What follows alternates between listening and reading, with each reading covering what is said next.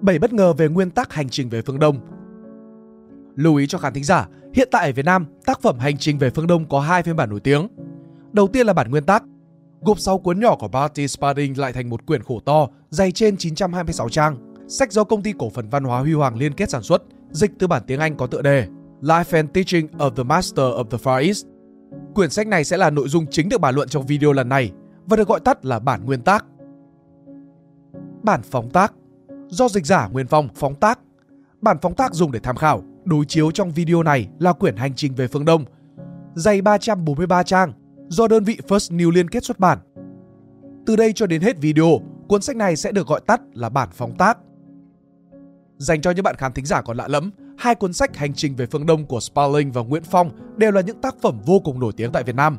Mặc dù nội dung hai cuốn sách có sự khác nhau rất lớn, nhưng mà nhìn chung, chúng đều cung cấp những điểm nhìn sâu sắc về triết lý và tư tưởng, giúp bạn đọc áp dụng vào cuộc sống hàng ngày.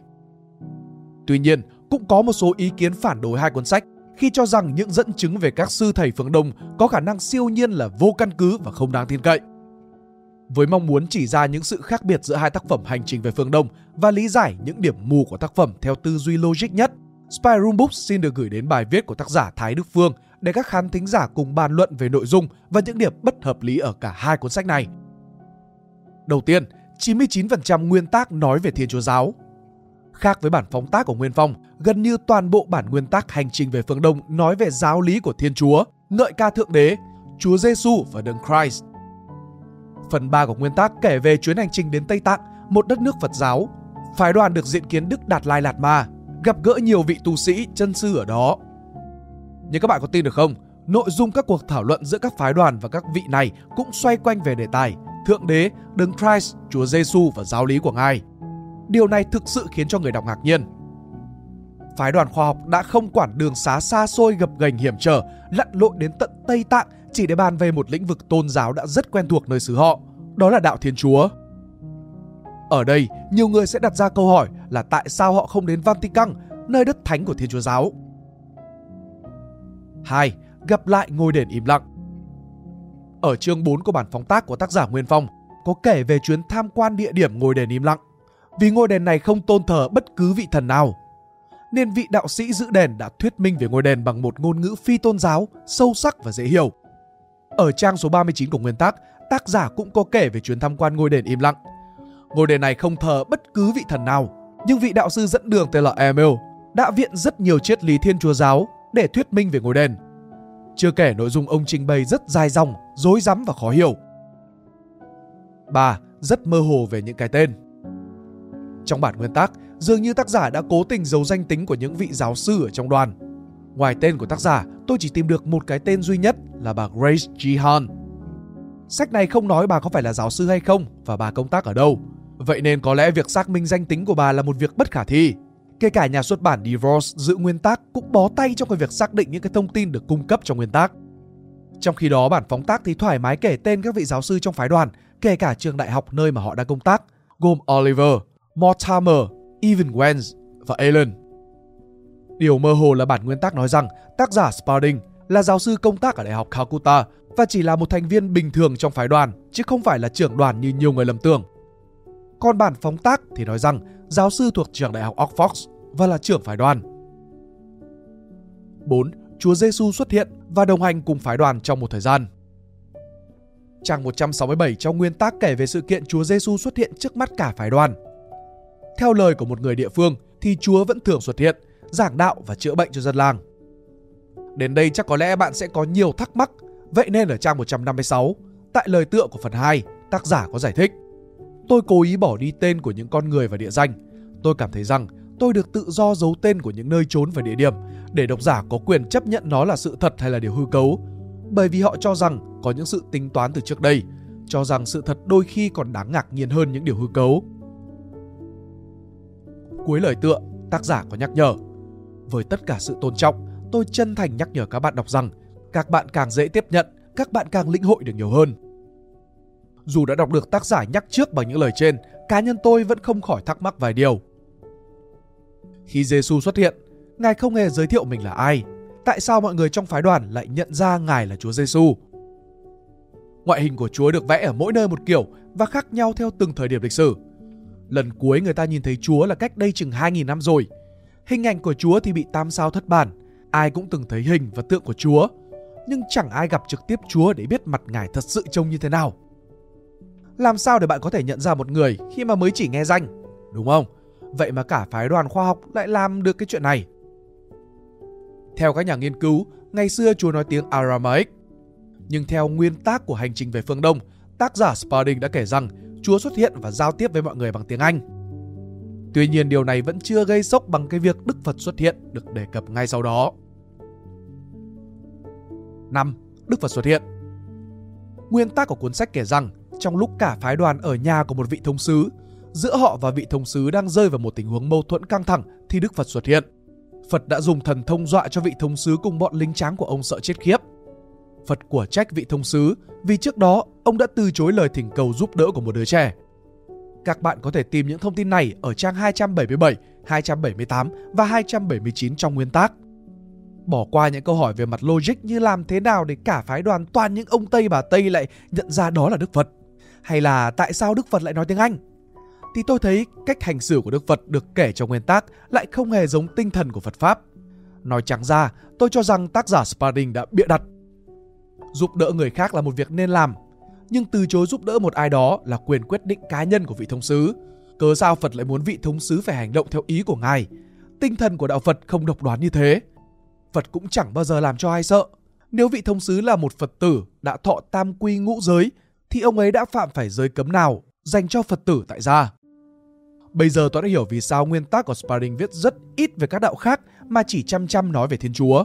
Thậm chí đặt chân đến Tây Tạng rồi mà vẫn cứ nói về Chúa. Bởi vì ông thấy khó chém gió về những cái điều không quen thuộc với ông, điển hình là đạo Phật. Vì thế ông mới bịa ra một ông Phật với lối hành xử khác xa với triết lý nhà Phật. 6. Thiếu tinh thần khoa học và rất mơ hồ.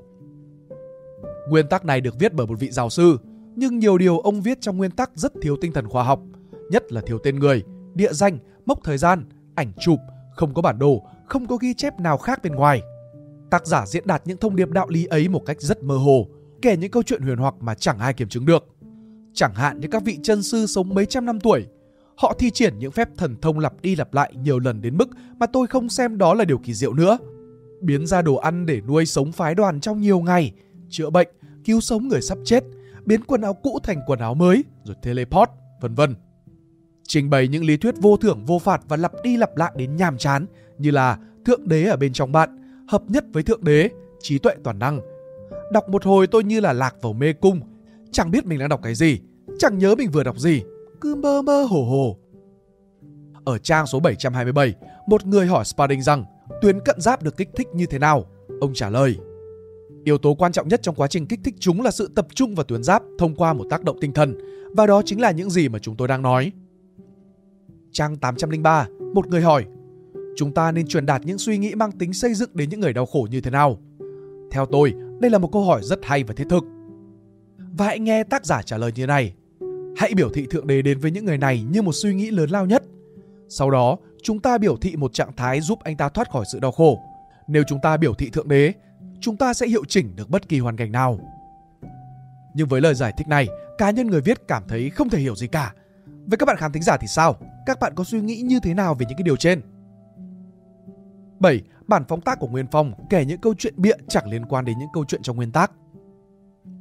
Trang 341, bản phóng tác của Nguyên Phong có ghi Cuốn sách này là một phần trong bộ hồi ký nổi tiếng của giáo sư Bear T. Spalding, sinh năm 1857, mất năm 1953.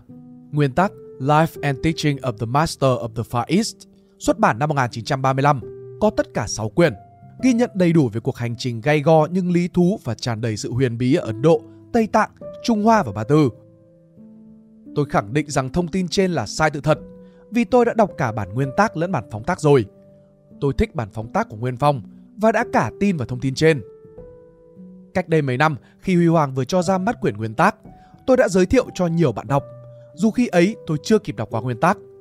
Sau đó bạn tôi phản hồi rằng sách gì mà nói toàn giáo lý của đạo Thiên Chúa thì tôi mới táo hỏa vì biết mình đã nhầm. Các tác phẩm phóng tác được liệt kê vào thể loại sách hư cấu và việc dẫn chứng thông tin từ một tác phẩm hư cấu để thuyết phục một điều gì đó là khoa học thì rất ngớ ngẩn và buồn cười. 8. Kết luận tôi nhận xét về bản phóng tác của Nguyên Phong. Ngắn gọn, mạch lạc, sâu sắc, dễ hiểu, ngoại trừ những phần thông tin sai sự thật về bản phóng tác nằm ở cuối cuốn sách cần được lược bỏ để tránh gây hiểu lầm cho nhiều độc giả. Đây là một quyển sách hư cấu được viết dựa trên một quyển sách hư cấu khác, nhưng những câu chuyện kỳ ảo được Nguyên Phong kể trong đó hợp lý với cả trí tưởng tượng bay bổng của tôi. Tôi chấm bản phóng tác 4 trên 5 sao. Còn về bản nguyên tác, đây là một cuốn sách khiến cho tôi cảm thấy lãng phí tiền bạc và thời gian nhất sau khi đọc xong, chấm 1 trên 5 sao. Hy vọng bài review này sẽ giúp các bạn không phải mua quyển sách vô cùng dài gần 1.000 trang để đỡ tốn vài trăm nghìn. Và đó là tất cả những quan điểm, lập luận, dẫn chứng của tác giả Thái Đức Phương khi nhắc đến hai tác phẩm Hành trình về phương Đông của Spalding và Nguyên Phong. Trước khi đưa ra bất cứ lời nhận xét nào, hãy cùng Spyroom Book lắng nghe những phản hồi của một số độc giả tại website của chúng mình nhé. Tài khoản có tên An Lang Thang chia sẻ rằng cảm thấy mất tiền oan khi mua quyển nguyên tác và rất không đồng ý với đoạn cuối của cuốn sách này nói về Đức Phật. Không hiểu mà bịa ra thì khác gì là sách phỉ báng. Tài khoản của tên Nimonaut không thể kiên nhẫn đọc hết được bản phóng tác từ tác giả Nguyên Phong bởi vì những tuyên bố vô căn cứ. Với tài khoản có tên Trung Đức lại muốn nhắn nhủ tới tất cả các bạn đọc rằng với từng cuốn sách hãy có tư duy phản biện và cảnh giác với những gì mình đọc, kể cả những gì tác giả nổi tiếng hay là sách bán chạy được quảng cáo rầm rộ. Ý kiến của các bạn như thế nào? Hãy để lại bình luận ở phía bên dưới video để chúng mình biết nhé. Hẹn gặp lại các bạn trong những video lần sau. Đây là Spy Room Books, còn mình là Pink Dot. See ya!